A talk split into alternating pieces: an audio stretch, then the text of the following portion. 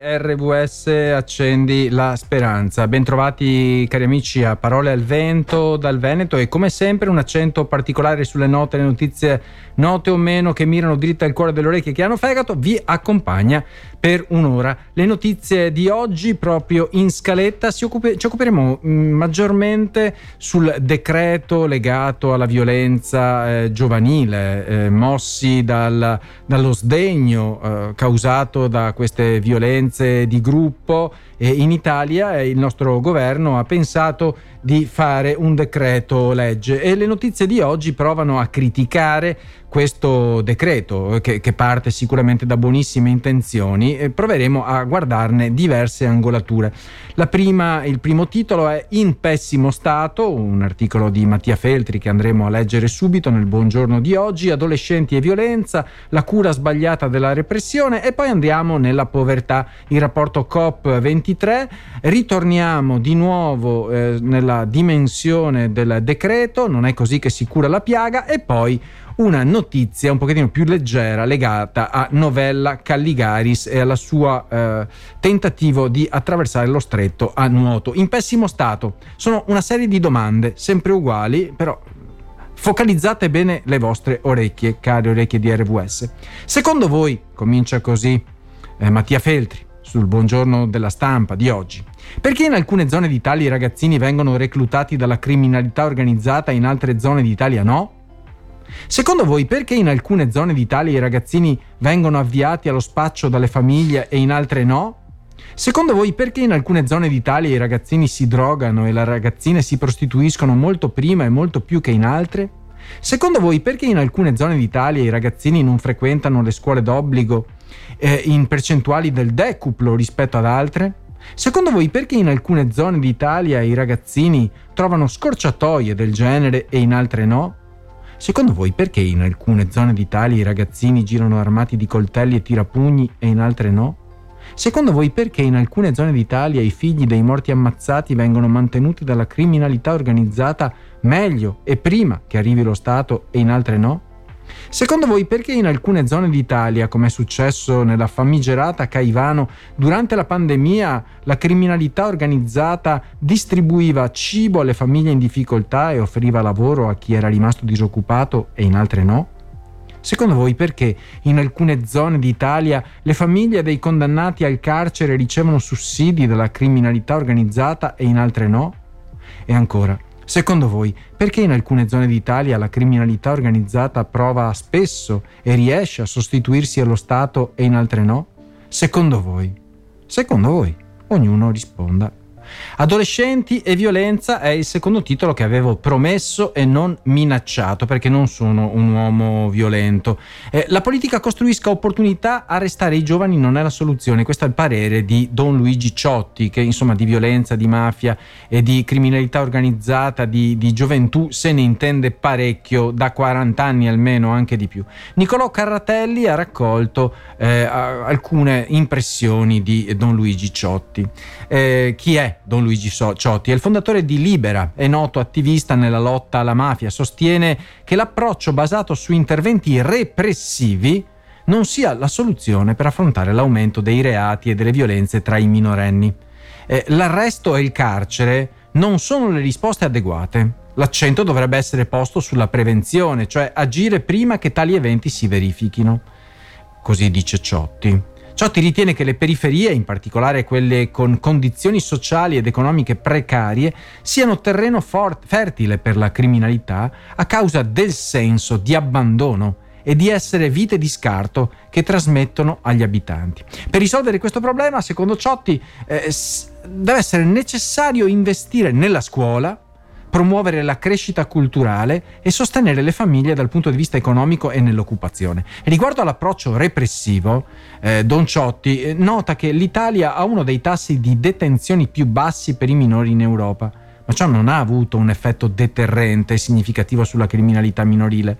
Invece sottolinea l'importanza della messa in prova, dell'accompagnamento e di percorsi che portino a risultati migliori rispetto all'approccio meramente repressivo. Infine, eh, il fondatore di Libera affronta il tema del malessere giovanile con queste parole. Lui sottolinea che le emozioni dei ragazzi sono spesso manipolate e sfruttate per il profitto e questo vuoto emotivo e morale può manifestarsi in forme violente e, e anche perverse, spesso amplificate dai social media. L'abuso di alcol e droghe tra i giovani è un problema crescente, ma viene spesso trascurato dalla società. L'assenza di alternative, conclude Ciotti, e di supporto porta i giovani a sentirsi senza speranza, creando i quartieri della rabbia. Alla fine Ciotti una battuta sottolinea la necessità di riempire questo vuoto con progetti, spazi e opportunità per far sì che questi giovani diventino delle persone. Parole al vento dal Veneto, un accento particolare, cari amici di RWS, accendi la speranza sulle note, le notizie note o meno.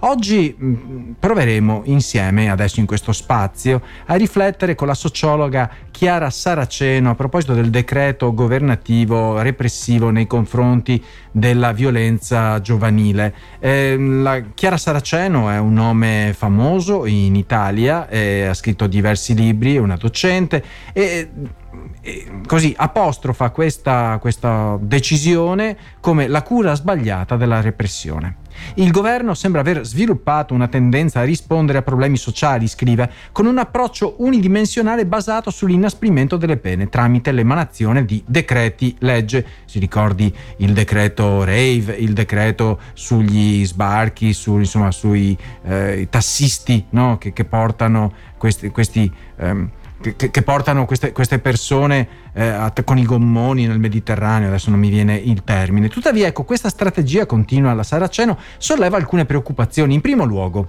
punto primo, manca una chiara evidenza empirica che dimostri l'efficacia delle pene più severe nella riduzione dei reati o nel miglioramento della sicurezza pubblica. Ossia, non è detto che se tu aumenti le pene, le, eh, insomma, i reati diminuiscano, non è così evidente. Inoltre anche le pene esistenti spesso non vengono applicate in modo adeguato, principalmente a causa di problemi logistici, cioè mancano posti nei quali recludere queste persone eh, e, e, carenze di personale e mancanza di strutture penitenziarie eh, adeguate. Poi, L'inasprimento delle pene può soddisfare comprensibili desideri di vendetta da parte delle vittime, certo, eh, io provo a mettermi nei panni di quella mamma che, che, che grida a proposito di, questa, di questo crimine commesso nei confronti del proprio figlio o della propria figlia, che in, di primo acchito si desidera che il, diciamo, l'aguzzino la paghi, la, la, la, la paghi cara. E secondo la Saraceno eh, ci si concentra sui criminali, ma spesso si trascura di affrontare le responsabilità delle istituzioni statali che hanno contribuito magari a creare contesti in cui la criminalità e il disagio prosperano.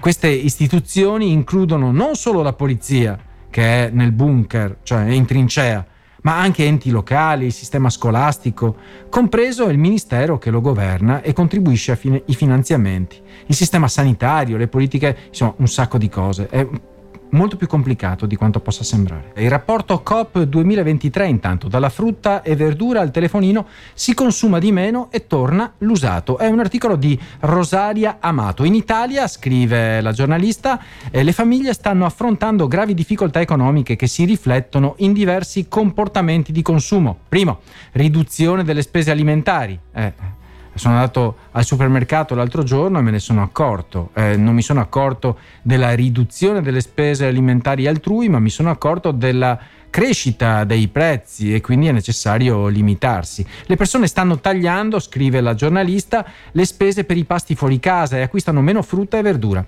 Molte famiglie comprano cibo poco alla volta per evitare sprechi e si rivolgono sempre più ai negozi discount. Secondo, decrescita nei consumi.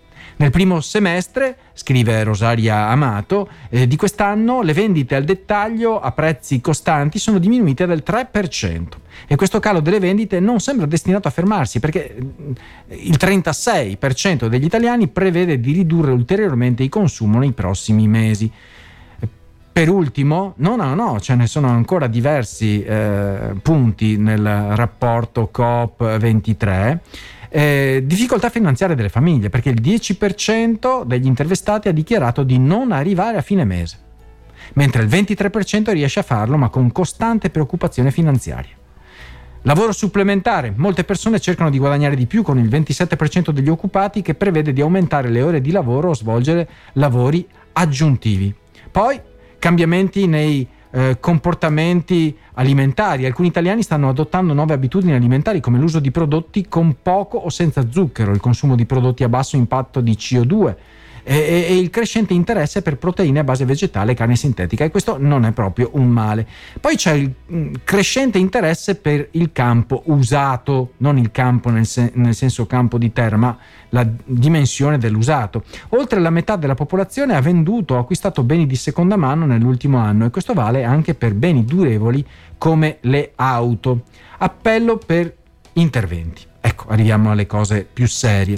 La Coop Italia ha fatto un appello sia ai produttori che al governo, chiede un confronto serio e costruttivo per affrontare le difficoltà della popolazione e sottolinea la necessità di pensare a un salario di base adeguato. Eh, le famiglie italiane dunque stanno facendo sacrifici, cari amici di RWS, voi ne sapete qualcosa probabilmente, a causa delle difficoltà economiche, dell'inflazione e si osserva una riduzione dei consumi e un aumento dell'attenzione alle spese. Eh, ciò richiede azioni sia da parte delle imprese che del governo per affrontare questa situazione e tentare di migliorare le condizioni di vita delle persone. Ecco, non tutto il male viene per nuocere, ci sono attenzioni all'usato, al riciclo, al, al mantenere il più possibile un bene, anche questo nel male c'è anche un bene. Intanto qui a parole al vento dal Veneto ritorniamo, ritorniamo, al tema della violenza giovanile. Il titolo è sempre Adolescenti violenti, che non è una rima ricercata, è venuta proprio così. N- non è così che si cura la piaga, eh, è Massimo Ammanniti che eh, scrive eh, sulla stampa di oggi una riflessione perché la questione della criminalità, criminalità eh, giovanile in Italia richiama alcune discussioni e analogie anche con ciò che è stato provato in altri paesi eh, nel passato, ad esempio gli Stati Uniti d'America durante la presidenza Bush. In quel periodo il governo americano, infatti, me lo ricordo, propose di abbassare l'età di imputabilità a 12 anni, quindi a 12 anni era possibile essere eh, imputabili. Ma questa proposta fu oggetto di opposizione da parte di neurobiologi e neuropsichiatri. Perché? Perché le ricerche scientifiche avevano dimostrato che il cervello degli adolescenti è ancora in fase di maturazione e i lobi frontali e prefrontali, responsabili della programmazione, della previsione delle conseguenze dei comportamenti, no, non si sviluppano completamente prima dei vent'anni. E ciò può spiegare il comportamento impulsivo e la mancanza di percezione delle conseguenze nei giovani, come ad esempio attraversare un semaforo rosso per, per, per vedere eh, che effetto fa. Eh col motorino. Negli Stati Uniti questa discussione ha portato a una varietà di approcci a livello statale, con molti stati che considerarono l'età come un attenuante importante nelle decisioni giuridiche. N- nel caso della criminalità giovanile e delle baby gang in Italia, scrive Ammanniti, è importante considerare l'approccio suggerito dal giudice Giovanni Falcone nel combattere la mafia. Falcone sottolineava, scrive, eh, l'importanza di comprendere la cultura mafiosa e gli schemi di pensiero dei criminali, oltre alla repressione. Allo stesso modo, per affrontare le baby gang, su- suggerisce Manniti, è essenziale sradicare la cultura antisociale che le circonda, promuovendo alternative positive per i giovani che compongono le baby gang e che hanno infiltrato diverse comunità italiane e sono coinvolte queste baby gang nella vendita di droghe, e, uh, commettono reati violenti, creano paura e disagio nelle aree interessate. Eh, è importante notare, certo, anche che alcuni di questi giovani non hanno alcuno alcuni non hanno raggiunto ancora ecco, l'età di imputabilità legale. Per affrontare questo problema in modo efficace, propone Ammanniti, è necessario andare alle radici, eh, quindi famiglie, educazione, scuola, pulizia, oltre che polizia, eh, servizi sociali, eh, sport e, e, tante altre cose. Nessun rimpianto e non l'ho avuto nemmeno Novella Calligaris che alle orecchie magari dei più è un nome, un cognome che non vuol dire nulla, ma è stata una campionessa stellare italiana di nuoto tanti anni fa. E eh, questa ex nuotatrice italiana non è poi tanto una ex nuotatrice perché continua a nuotare e sta per affrontare una sfida straordinaria, cioè attraversare lo stretto di Messina prima che costruiscano il ponte. Lei vuole attraversare lo stretto a nuoto da Torre Faro a Cannitello per festeggiare il suo oro e il record del mondo di 50 anni fa. Questo record è stato il primo del nuoto italiano ed è stato ottenuto quando Novella, Novella Caligaris appunto, era una giovane ragazza, oggi ha 68 anni è, è, nonna, si prepara per questo nuovo traguardo. Beh, eh, malgrado l'età, eh, Novella affronta questa sfida con determinazione e, e senza ansie anche. Eh, ha affermato che non teme di fare brutte figure, ma che e, e si sente tranquilla riguardo all'impresa che le sta davanti. Sarà accompagnata da un gruppo di persone tra cui Fabrizio Antonelli, allenatore di Gregorio Paltrinieri e Daniele Masala, oro nel pentathlon moderno a Los Angeles 84, quindi un super atleta. Novella ha smesso di nuotare in corsia all'età di 19 anni, ma è sempre stata appassionata di sfide. Quest'estate si è allenata nel mare di Ischia, apportando alcune modifiche al suo stile di nuoto su consiglio proprio del suo allenatore. Nonostante la sua lunga pausa eh, la lunga pausa dall'allenamento in piscina, eh, Novella è pronta a nuotare attraverso lo stretto di Messina, come già detto. La sua carriera nel nuoto è stata eccezionale, con un record del mondo negli 800 stile libero a Belgrado nel 1973. Il suo allenatore Bubi Dannerlein è stato una figura importante nella sua formazione, personalizzandole gli allenamenti e stimolando la sua mente eh, con diversi argomenti. Novella Caligaris ha anche condiviso le sue opinioni sulla situazione delle atlete della Germania dell'Est durante il periodo della DDR, spesso vittime del sistema di doping. Eh, ha difeso queste atlete sottolineando che non avevano scelte all'epoca e che la cattiveria nei loro confronti non era per nulla giustificata. Bene, di fronte allo stretto di Messina sarà dunque una sfida ulteriore e significativa per Novella ed è consapevole lei dei pericoli e delle condizioni marine che dovrà affrontare. Eh, però è pronta, è pronta ad affrontarle eh, e ad affrontare questa avventura come un altro capitolo della sua straordinaria vita nel nuoto. Bellissimo.